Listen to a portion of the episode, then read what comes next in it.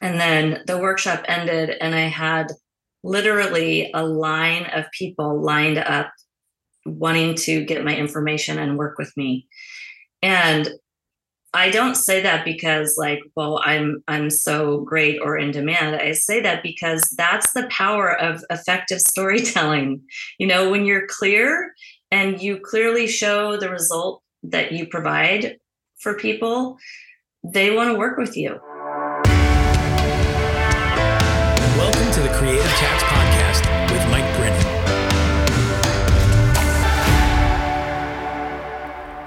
Welcome, friends, to another episode of Creative Chats. It's the podcast for artists, makers, and content creators where we talk about creativity, the creative process, and story. I'm your host, Mike Brennan. You can connect with me over on Instagram. I'm at MikeBone, or on my website, which is mikebrennan.me. Hey, I'd love for you to stop by dailycreativehabit.com. I've created several resources with you in mind as a creative person. First, there's a link to our free private Facebook group called Daily Creative Habit. It is filled with creatives of all types who have raised their hands to say, I want to show up more consistently for my creativity and craft. And so, if that's you, we would love to see you as part of this group. There's also a link to receive our free Daily Creative Habit email newsletter. This goes out twice a week and is filled with resources and inspiration and daily prompts for you as a creative person to make sure that you keep showing up every single day for your creativity. And lastly, there's a link out to the new Daily Creative Habit Guided Creativity Journal. And this is something that I'm really excited about because it's a 90 day journey that you can go on that guides you to plan and show up for your creativity and help you track and help you measure and figure out exactly what it is that you want to do and how you want to do it. This is available right now through Amazon.com. So I had a delightful conversation with Kris Jones from Red Door Designs. And, you know, sometimes you're in the middle of your journey and you can't see from inside of it, right? You can't see where you're going. You can't see maybe where you need to go. And so it can be a little frustrating to not have that clarity.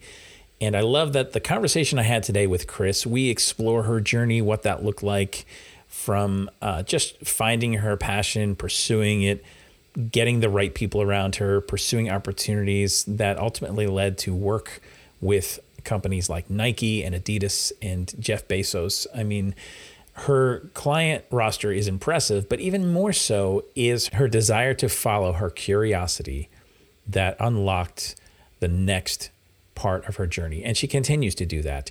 Uh, we talk about the struggles and the advantages of owning your own creative business and the importance of leveling up by surrounding yourselves with people who are excellent at what they do. And it's important to have that kind of community, that kind of uh, colleague relationship with people, whatever industry you may be in, or even if you're a hobbyist, a or someone who is pursuing your creativity for your own pleasure. I think surrounding yourself with people who make you better is tremendous. And so we talk about all those things weaved into her story, her experiences. Uh, I love that we had this great conversation centered around creativity. So without further ado, here is my creative chat with Kris Jones. Well, Kris, welcome to the Creative Chats podcast. Thanks for being here today. Thank you so much. I'm happy to be here, Mike. Yes. And so before we actually started recording, we are talking just about so many of the great things that um, you're involved in and just your your creativity. Um, I can't wait to dive more into your story and your journey and find out uh, just what that has looked like leading you up to where you are today. But before we get too far down the road there, um, why don't you give like the little soundbite of like who you are, what you do? Okay. Um, my name is Kris. As you know, I have a boutique firm in Portland, Oregon, and I help self employed people craft a clear message so they can focus on the work that they love and make money doing it. Mm, love it. Love it. very clear, very concise, which is part of your deal, right? Because if you didn't have that in, in, line and you're telling you're helping other people with that, that wouldn't be too great, uh, right? right.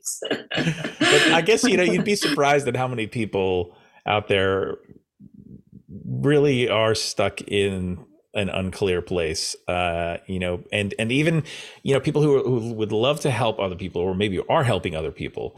And yet it's that thing where when you go to do it for other people it's easy. But when you do it for yourself all of a sudden you get in your own way. It becomes very difficult. And uh, at times there's too much emotion involved or too many pieces to sort through right um, and so i love that you're helping people do this and that you've done it for yourself obviously and um, you know, it's uh, I, I'm I'm loving where this is going already. So.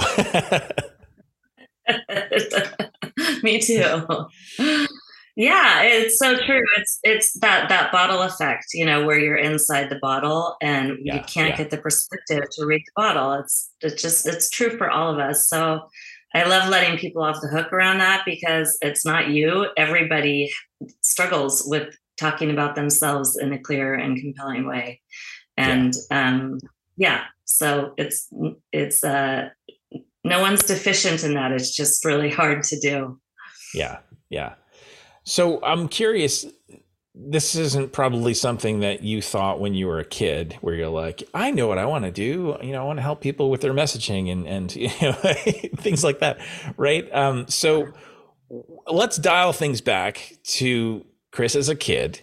And how did creativity show up for you then? Was it like the normal drawing or writing or just playing with certain, you know, games or, or um, you know, toys that that helped foster creativity? Like fill us in on where did the origins start?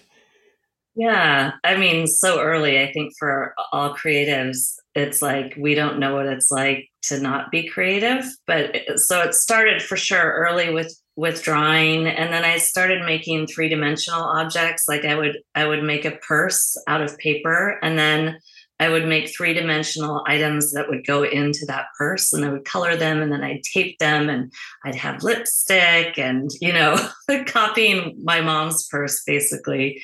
And i loved doing things like that. I, I loved watching a transformation. I would even like just take dirty coins and polish them. I loved watching like something kind of, uh, gosh, I haven't talked about this in maybe ever, but watching transforming something from kind of like tarnished to really beautiful and shiny. And then as I got a little bit older, I would just lose myself in in creative projects. Like I went to a birthday party one time and my name is Kris. So the the mother of the child gave me a cookie, and it was in the shape of a letter K.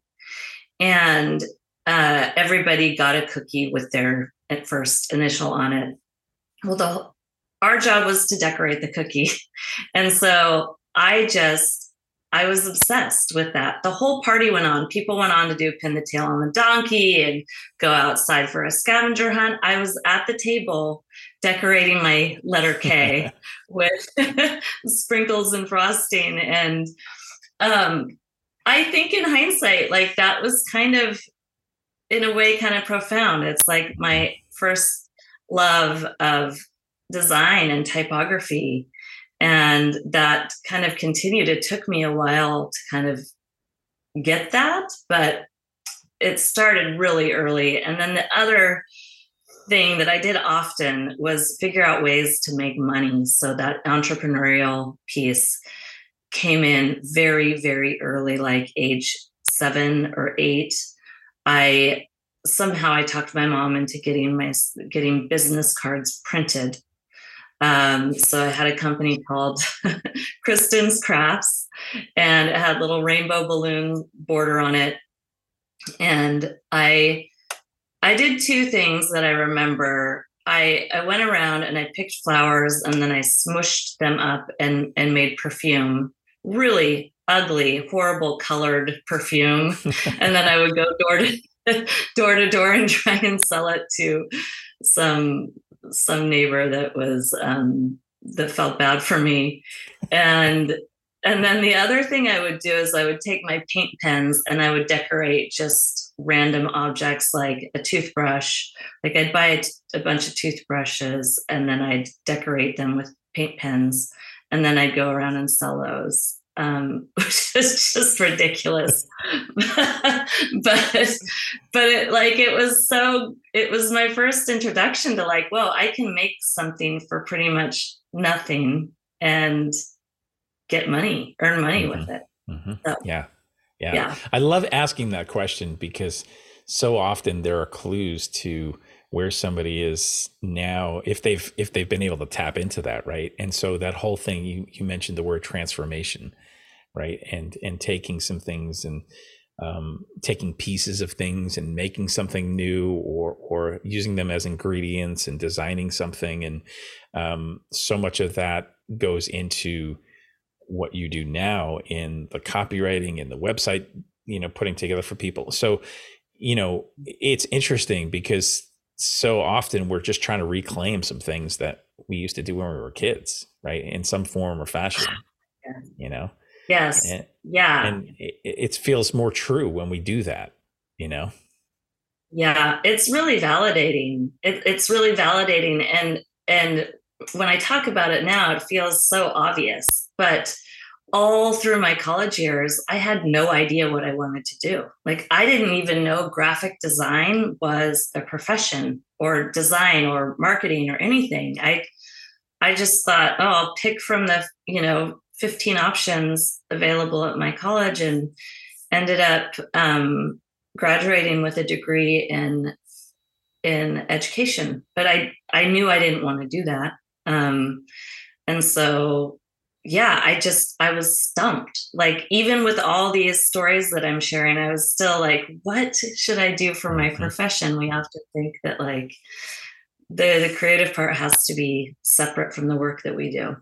Yeah. Yeah. And and often when we're in the middle of it, we just can't see because we're too close to it. Even like the other things we talked about before, um it's it's something that when you look back and then you can find some dots to connect and you have to like reapply a different skin to it, right? So it's like, well, you know, what is like making a paper purse and some paper items like you're like that's not going to career that's not going to you know like i can't make money from that but it's it's it planted the seeds and it grew into something else and then maybe there was a process even that started back then or just your your telling of you know your first entrepreneurial endeavor um, it taught you something and that grew into something larger, obviously. Um, but it was the starting place, and it needed to to find a place to go into the ground, and then so it could sprout up. Um, and so, yeah, when when we look at these things now, it's the hindsight, right? It's twenty twenty, right? Uh, but in the middle of it, it's it can be uh, a little daunting and discouraging, and a lot of questions, right? Totally. Yeah. Yeah. So let me ask you your you you, you said you graduated with a, a degree in education right and mm-hmm. so how did you then make the shift or what happened you know tell us now the next part of the story uh, because obviously that's not where you are now right? Right. Right. So i think the best thing that i did was graduate with a degree that i knew i wasn't interested in. And to buy myself time I just took off to Europe and I traveled all through Europe just backpacking. And I just was like, oh God, you know, I, in the back of my mind, I'm like, I've got to figure out what I want to do. And I'll just keep traveling until it kind of clicks. And that was number one. It was so much fun. Um, I ended up, I traveled all over the place, but I ended up landing in um, on the southern coast of Turkey and I fell in love with that place. And I just, I witnessed a different way to live there. It was like, um, just a very like active town with a lot of paragliding and outdoor sports and just a totally different way of life it was and also like the european influence i just my my mind kind of blew open around how other people live. We, as Americans, we kind of get into this hamster wheel of like, oh, this is what I have to do because this is what everybody does. But in in Turkey, it was like it was a seasonal town, so people would come in for um, for, for spring and summer and part of fall, and then they travel for the winter, and then they come back. And so I was just like, oh, like this is this is possible. Um, and so I just that really opened up something in me. Um, the other really important thing that happened was I became really good friends with a lot of other travelers, and two of which were graphic designers. So we would hang out, we hung out all the time, and they would talk about their work. And um, they were b- both Australians. And one of them came back to Portland with me at one point. Um, and we went to Powell's Books, which maybe people have heard of. And she bought all these books on design. So it just continued to like open up my awareness about this as a career. And then shortly thereafter, I I signed up for um, some classes at the local community college and was completely like minute one of class number one, I was like, ah, yes, it, this is it, you know? And I was only, I think 23 ish at the time. So I was still young, but, um, but yeah. And so I, I spent a couple years really going deep into the learning, learning of all that. But Mm. Um, that's kind of how it began. Gotcha. Yeah. So I love that you were used the word possibilities. Um, because you know that's something that you know travel and being introduced to other people who have different experiences than you starts to open your eyes and go yeah like what's possible? Like mm-hmm. maybe you're not happy with the situation you're in. Maybe there's something different that you think could be out there. And just to come face to face with that and go what's possible? And what can that look like for me? I love that that made you get curious and follow that curiosity. Because um, so often i think it's it's at that crossroads where we find ourselves going okay do I follow my curiosity? And if I do, I need to be open to what that looks like, what comes next. And it may not be what we think. It may not be, we may not even have a picture of what comes next, but we just go, okay, take the right next step. And, um, you know, it's evident from your journey that that's what you, you did. You continue to lean in, be curious, follow the right next steps. Um, and so you, you go to school for this, you're taking classes for this, and then you graduate and do you go to work for a, company? Do you automatically go out on your own? Like, what does that look like and what, what fed into your decisions there? Yeah, I got about a year into school, I got um, an, an internship, which I just think is the best invention ever. Everybody should do internships because you get to practice and learn about what you like, what you don't like, what you're good at. And anyway, I got this wonderful internship with a a guy who became a mentor to me, Keith uh, is his name, and he just really saw potential in me and hired me for 850 an hour mm-hmm. and but still i was like i'm getting paid to do this i can't even believe it and um, i was so grateful and i learned so much and then eventually i got hired into like more traditional ad agency um, that was a design firm. And then I got hired into a traditional ad agency as an art director. And I, I got my own office. So I felt like, you know, a real big girl, a real adult. And um, and I, I spent a couple years doing that and just kind of like understanding what that means. The the culture that I was in was very um, micromanaged. It felt like kind of a little bit. I just I loved it because I loved the work, but after a couple years, I was like, oh my gosh, you know, it really was um, clear to me that it was time to step out on my own, and so I I jumped off that ledge and um, kind of started freelancing essentially and thinking like oh i'll freelance for a while and then see what comes next. And then it just kept working out.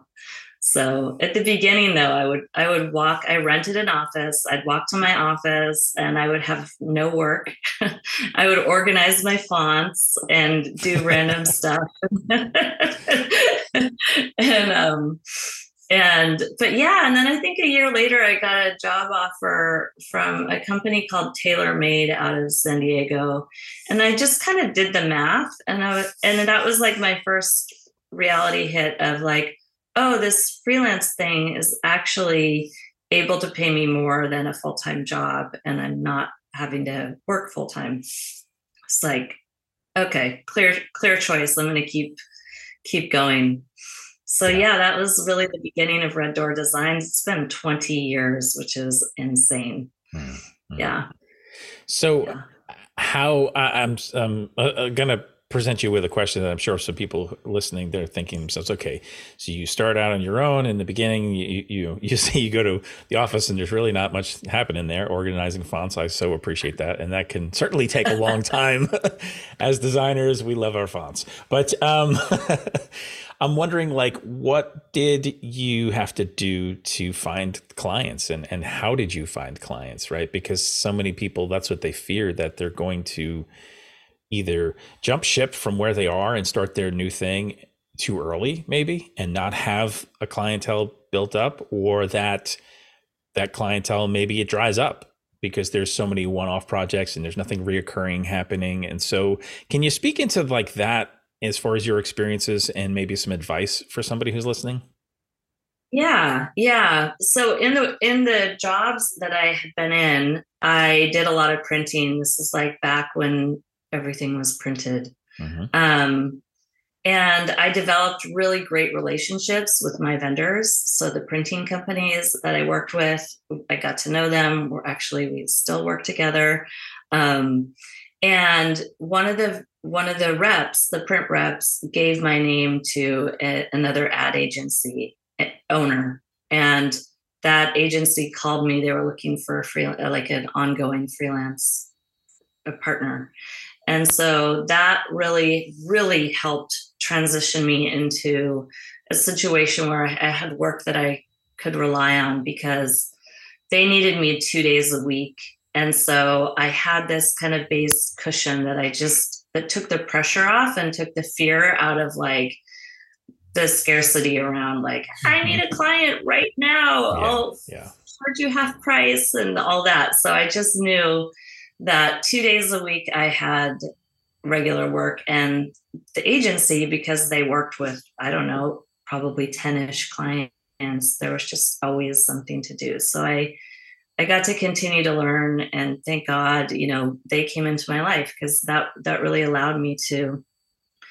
to feel into and experience what it's like to be a freelancer with regular work. Um, but it, mm-hmm. it's it's really helpful to have a client like that that isn't you know just doing one thing.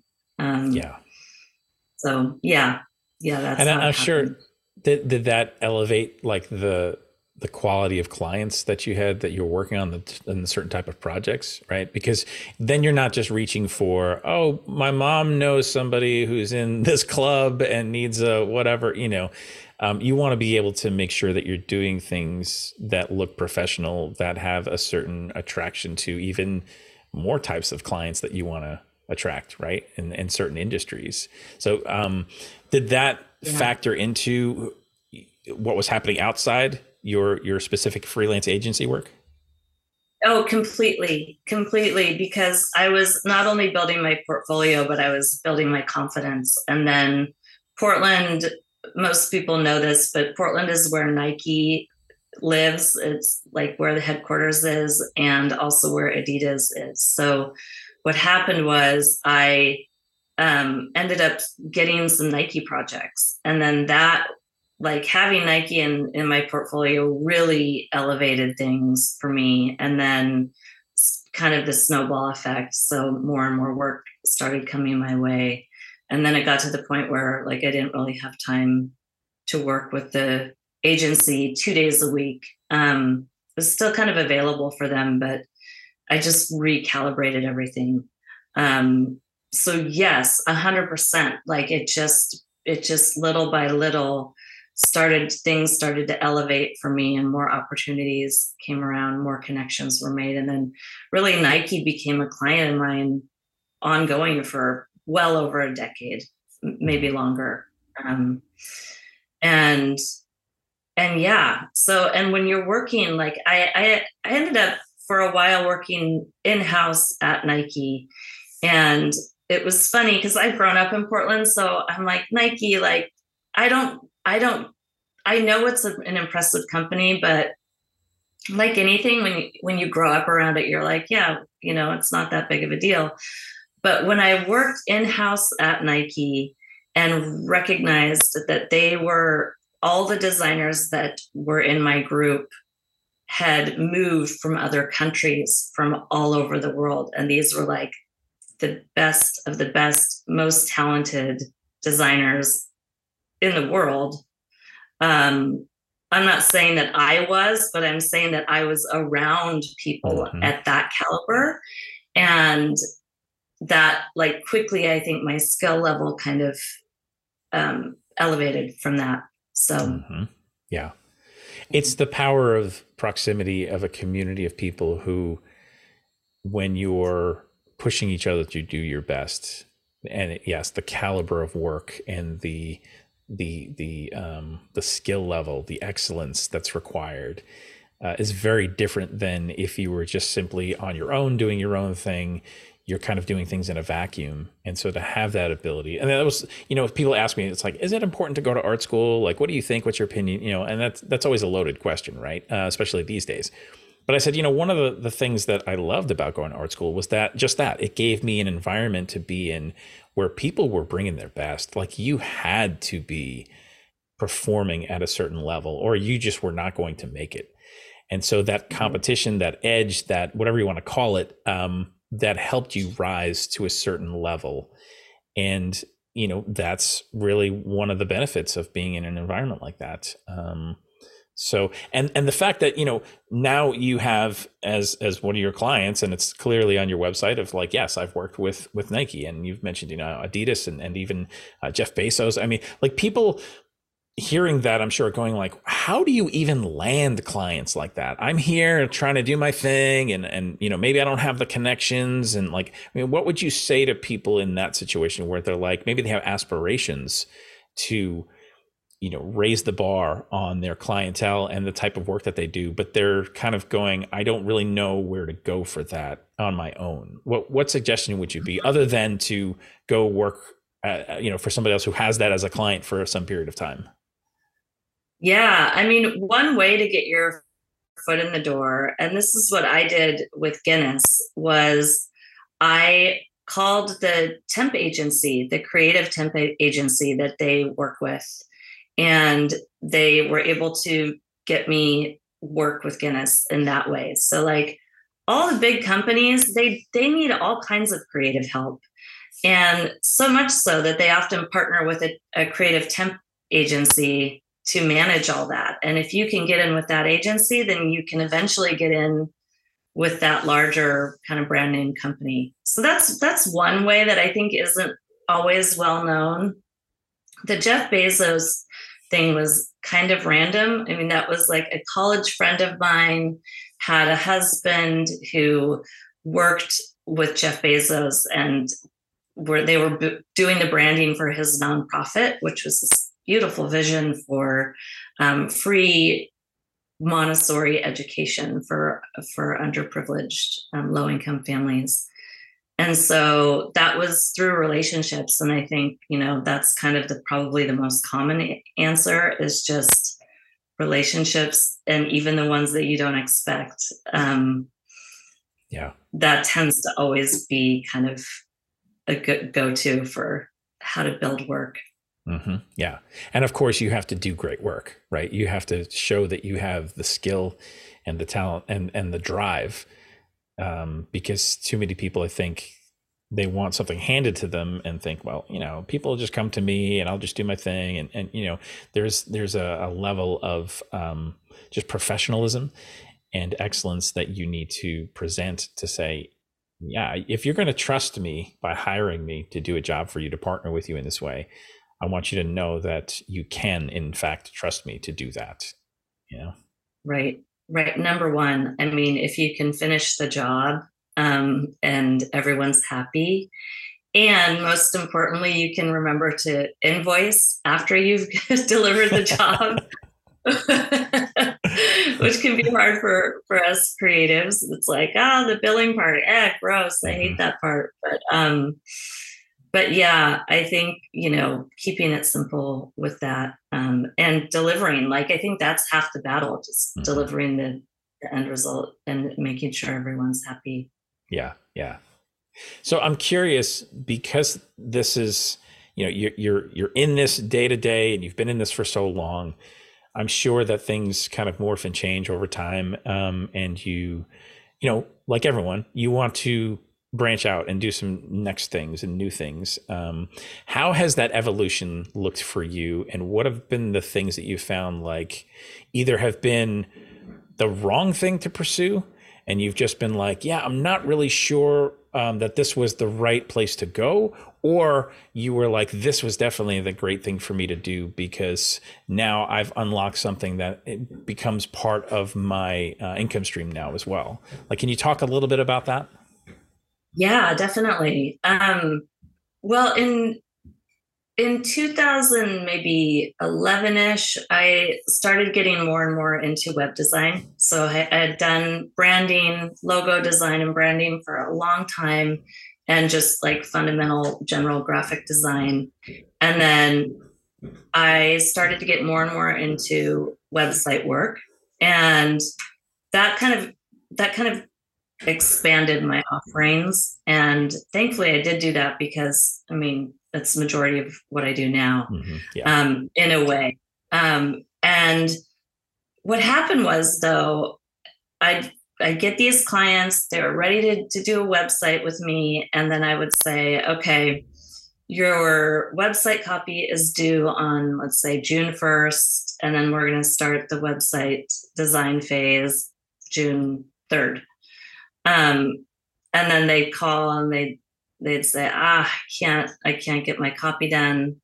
The deadline moves. Can't get my copy done. Deadline moves. Can't get my copy done. Deadline moves. Right? It's so painful, and um, I watched that happen so many times, and I struggled with it myself. Like I, I had a website, but it was more about. It was a beautiful website. It wasn't there was no strategic messaging on there. It was a lot of visuals. It was like back in that day, it was like it was like a Flash website. do you remember yeah, Flash? Yes, yes, oh, I yeah. do. so anyway, it was like woo, it moves and all that, and um and so um basically i was like okay i'm i'm going to figure figure out this problem because i i hired you know a handful of writers and i still wasn't getting like the simplicity that i like to go for. I'm a very minimalist when it comes to design and copy and i really wanted to make sure that the copy was strategic. And i don't know what i i didn't know what i was looking for so i couldn't decipher if it was strategic or not. And so in 2017, I ended up going to a StoryBrand workshop. This is like way back before building a StoryBrand, the book was ever written. And Donald Miller took his whole team up to Portland and they did like a two day workshop up here. And and so I learned the framework and I thought, okay, this is really going to help my clients because now I can give them guidance and I can even do the copy for them if if they need help with that.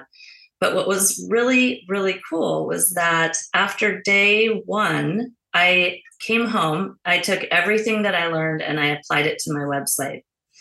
Day 2, I raised my hand and had Donald Miller review my website the the new one that I had just done the night before and or revised the night before. And we went through it. It was really applying all those components of story.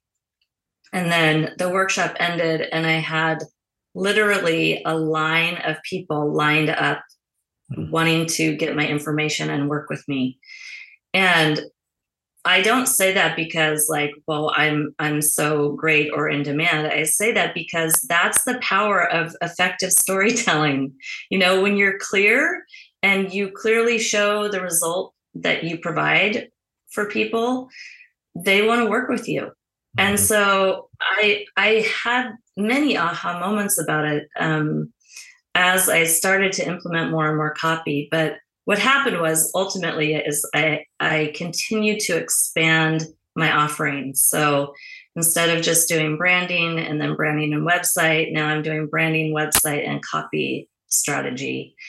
And I just, for many years, just blown away by the power of storytelling on a website, what it can do to grow your business. And now, now I don't even do the first two. I just focus on the copywriting because I found that's the best way I can move the needle for my clients and help them grow in the shortest amount of time. Hmm. Hmm. Yeah, that's that's an amazing evolution of things, and I love that you were stopping and assessing through the whole journey and going like, okay, where do we tweak? I mean, honestly, just even alone going going home after that first day and thinking, okay, I need to strip things away from my website and kind of redo it. That is such a daunting idea for people when you're so close to your own thing. And you know, uh, I always say and to encourage people, you know, websites are living things, right? it's not a a set it forget it. And those that are set it and forget it, you can tell because there are still some websites out there that are built with Flash and right all the things that we were talking about right. from a long time ago.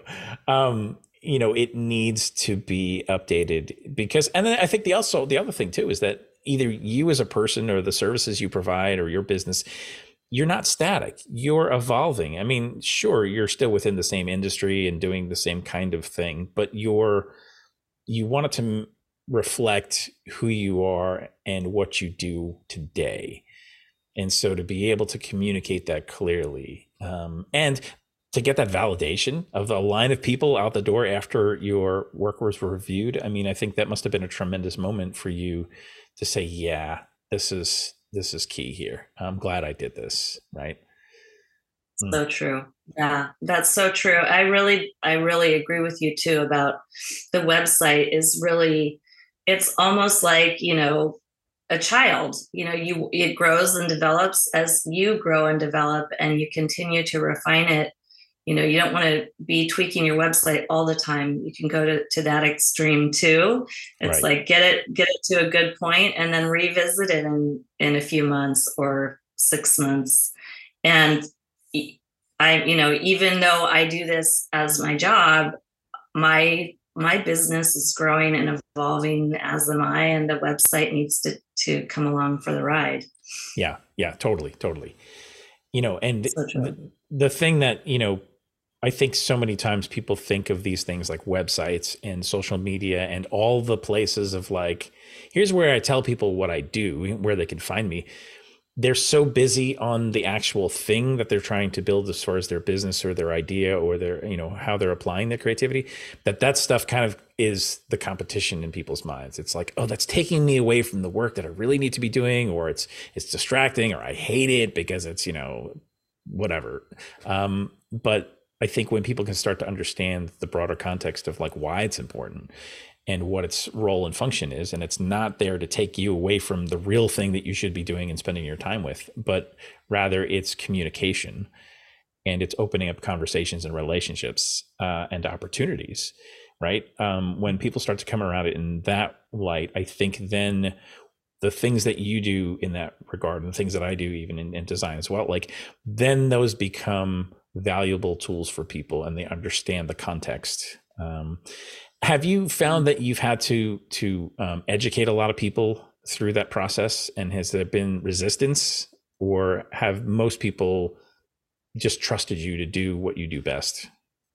I there's a lot of education involved. I think people are hungry to know what the heck to do, what to what the heck to say, and when when I create the copy for them, like half of my job is educating them on the why behind what I'm doing. And I they love it because they feel they understand the strategy and they finally know like how to do it for themselves so mm-hmm. it's great like they get their copy done for them but it's a collaborative approach so i can teach them how it's done and then the next time they need to write something they they know the skill so it's it's really fun it's fun to to um, see those light bulbs go off in mm-hmm. people's mm-hmm. brains and for them to feel empowered around how to write for their own business because i mean most of us don't enjoy doing that and right. when you can when you can take the edge off it and and make it feel easier and also kind of fun because um, when you know what to, to, say it can be fun. Um, then kind of everything changes for your business. Mm-hmm. also when you're when you have clarity around what you do the, the the other thing i just want to mention here is just when you do have clarity around what you do you you do that work to craft a very clear concise story. You don't ever have to really do that again like you can keep using that same narrative over and over and over again. And that's actually a good thing. It's number one, it's less work for you. But number two, that repetition is what ends up building trust and helping you be remembered by other people. Mm-hmm. So it, it's a win win. And then in a year, you can revisit it and make sure it's still really aligned with you. It's a, also a living, breathing thing, but it does keep you from like spinning your wheels with things and getting stuck in the weeds. Yeah. Yeah. And that that's an important point that you bring up too as far as the clarity piece of it being it's not simply just content in terms of a deliverable, right? It's content that's actually aligned with purpose and with that comes the alignment and clarity. And so I think when that deeper work is done, that is a, for lack of a better word, script that you use often to refer to this is who I am, this is what I do, this is why I do it, how I do it. Um, and so it's much more than just, you know, hey, I need some sales copy. Hey, I need an about me page. Hey, I need, you know, whatever the deliverable is. Um, and I think that's where too there's there's room for education for people because so often the thing that's driving it is the deliverable. This is my need. This is what somebody told me I'm supposed to have on a website. You know, I would run into that problem and sometimes still do, um, where someone will say, "Hey, I need a logo. Hey, I need um, to print some postcards or whatever the the end result is," and yet I, I go, okay, well, let's put a pin in that for a minute. Let's talk a broader conversation and find out why. Why do you think you need this, and what is the point of this? Because sometimes through talking about that the conversation goes someplace else and you're like no actually what you need is x instead of y and and they're like oh my gosh i didn't even think about that. I didn't even see that. And so um you know we have that opportunity to step into that gap and and help somebody through that which i think is a tremendous responsibility and privilege you know? Completely completely. I mean most people that are self-employed or employed are kind of we're all kind of trying to figure it out as we go. And so when you've when you've watched a lot of people and helped a lot of people over the years it's such a an honor and uh, and a gift for them too to like get uh, steered in the right direction right? Because we can waste so much time and so much money on things that like what is the real end result you're looking for? And maybe there's a quicker better easier way to get there. Yeah yeah for sure. I'd love to ask you a question in regards to now even your own personal creativity right? Because as someone who uses your creativity for your job right your career um, and is using it all day long for someone else have you struggled or maybe do you struggle um, with this place where creativity is still your own, where you're making something simply because either it brings you joy or because it's a place to play. Um, what does that, if that has a place in your life, what does that look like right now for you? Mm. Well, I love that question. And honestly, I want more creative play for myself in my life. I'm I'm a single mom with a you know a five year old kiddo, so there's lots of opportunity with him to be creative, um, and also like he is. Yesterday he was painting a wooden heart, and and then yeah. Anyways, painting this wooden heart, and I was like, I want to do that. I really want to do that, but I was like needing to make lunch and do a couple other things. And so I left it out because I was like, oh, when he's in bath later, I'm gonna I'm gonna paint that heart. So I think when you're parenting, like you've got to take advantage of those little little tiny windows, even if it's 10 minutes, um, to play and be creative and create something. And I also think one of the reasons why I find my work so filling is because I am self employed. And so I'm always doing creative work for my own business. So that mm-hmm. feels, in a way, like really fulfilling to me. And I get to play around and create whatever I want. There's nobody, you know, to give me the thumbs up or thumbs down like i'm i'm running some facebook ads right now and one of them i think is hilarious. It's just me like goofing off taking a selfie at the end of a workday. I, I mean it was like it was just a funny photo. But i'm like we'll just see what happens. And it, of course it's doing the best uh, compared to all the other like really polished of course. that i totally.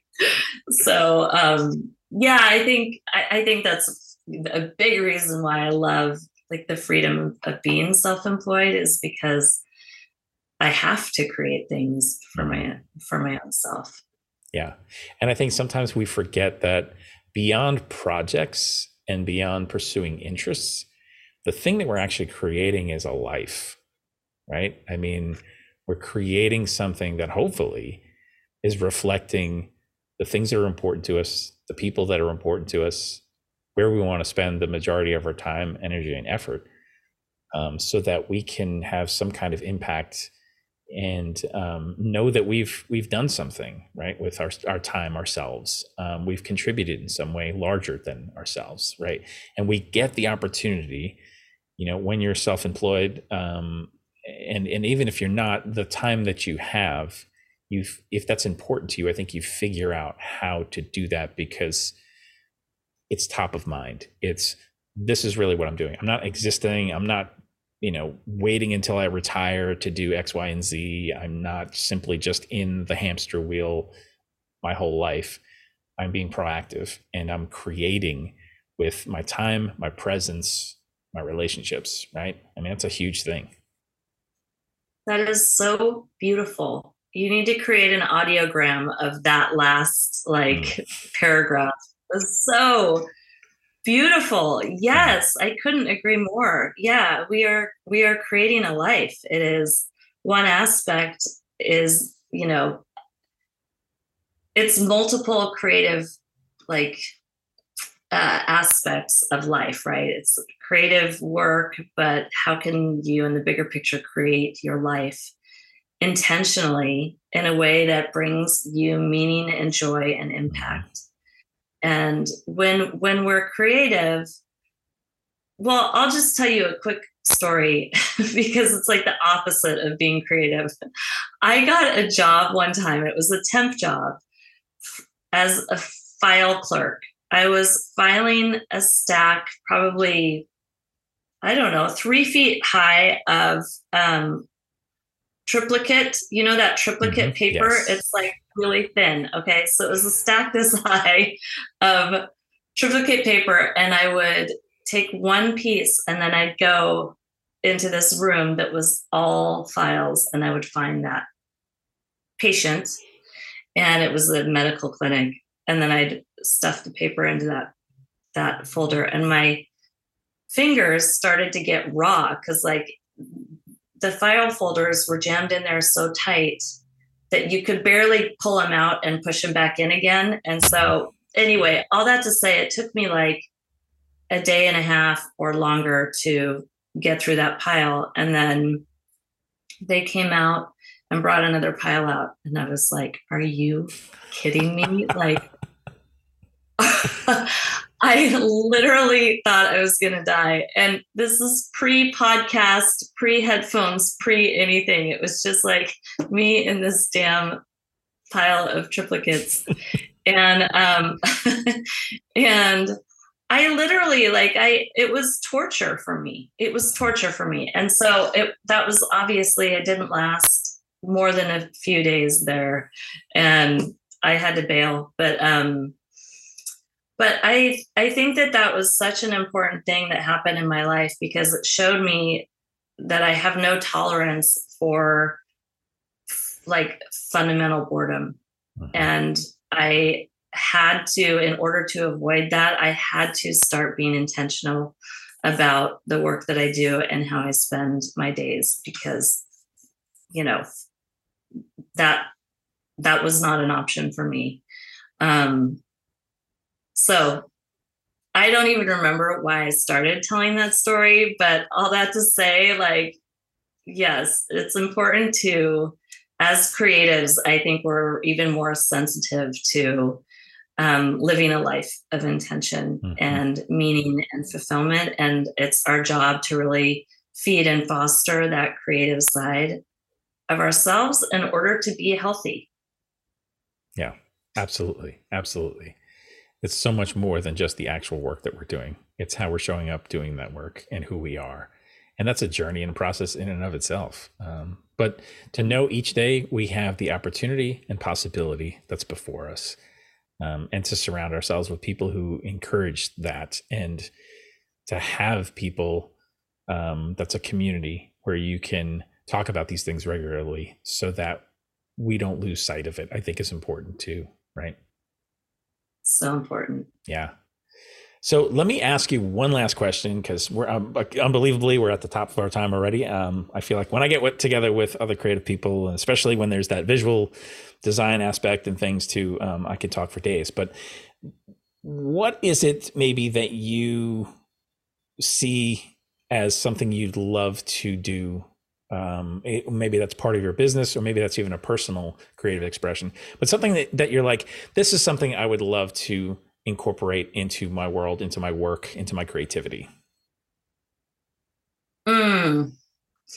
well the first thing that comes to mind is I, I think kind of as a nod back to where this all began I would love to take my son and move to another city and live life for a year, uh, another country, and live life for a year out of our comfort zone because I, for me, doing that opened up so many possibilities that I wouldn't have been open to here in my routine, in kind of our day to day in our day-to-day routine. And so i think getting out of the comfort zone in in and of itself is an act of creativity because we have to mm-hmm. innovate.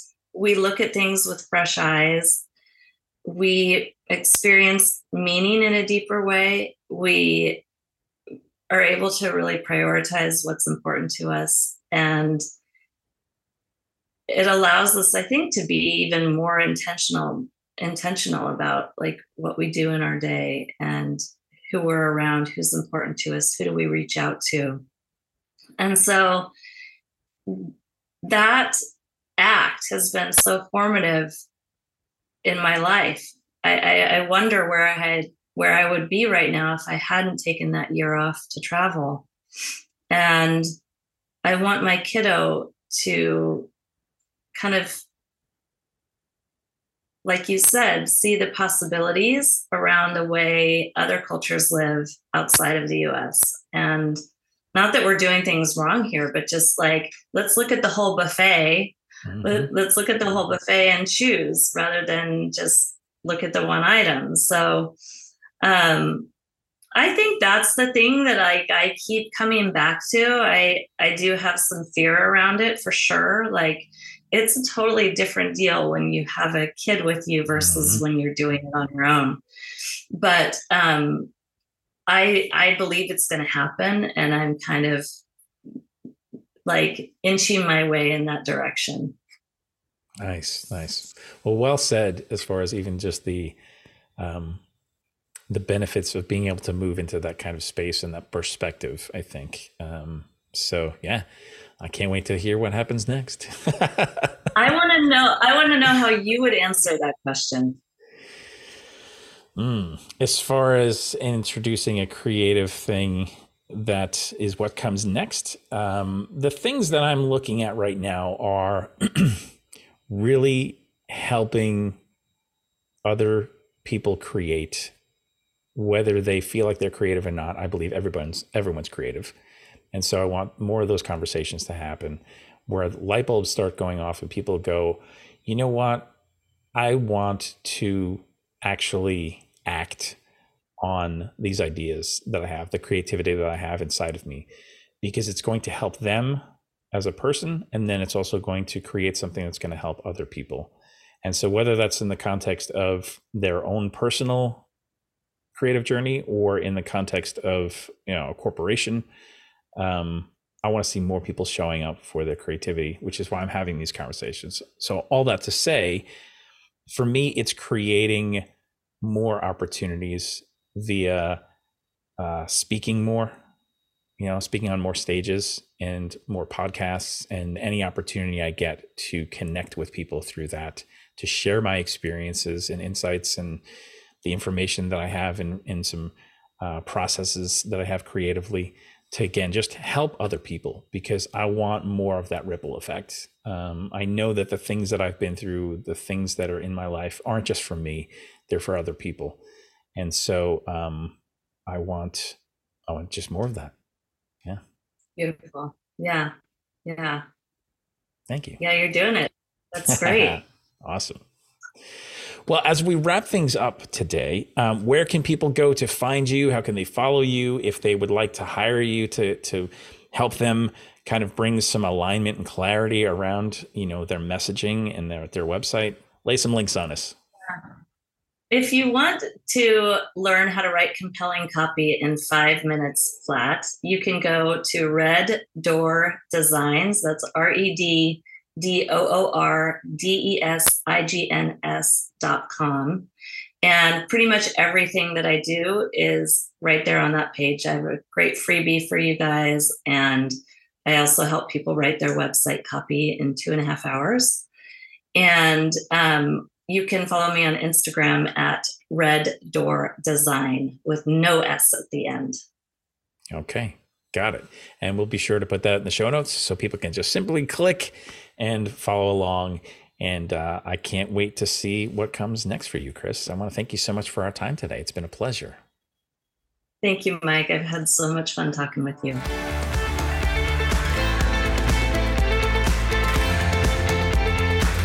Thanks for listening today.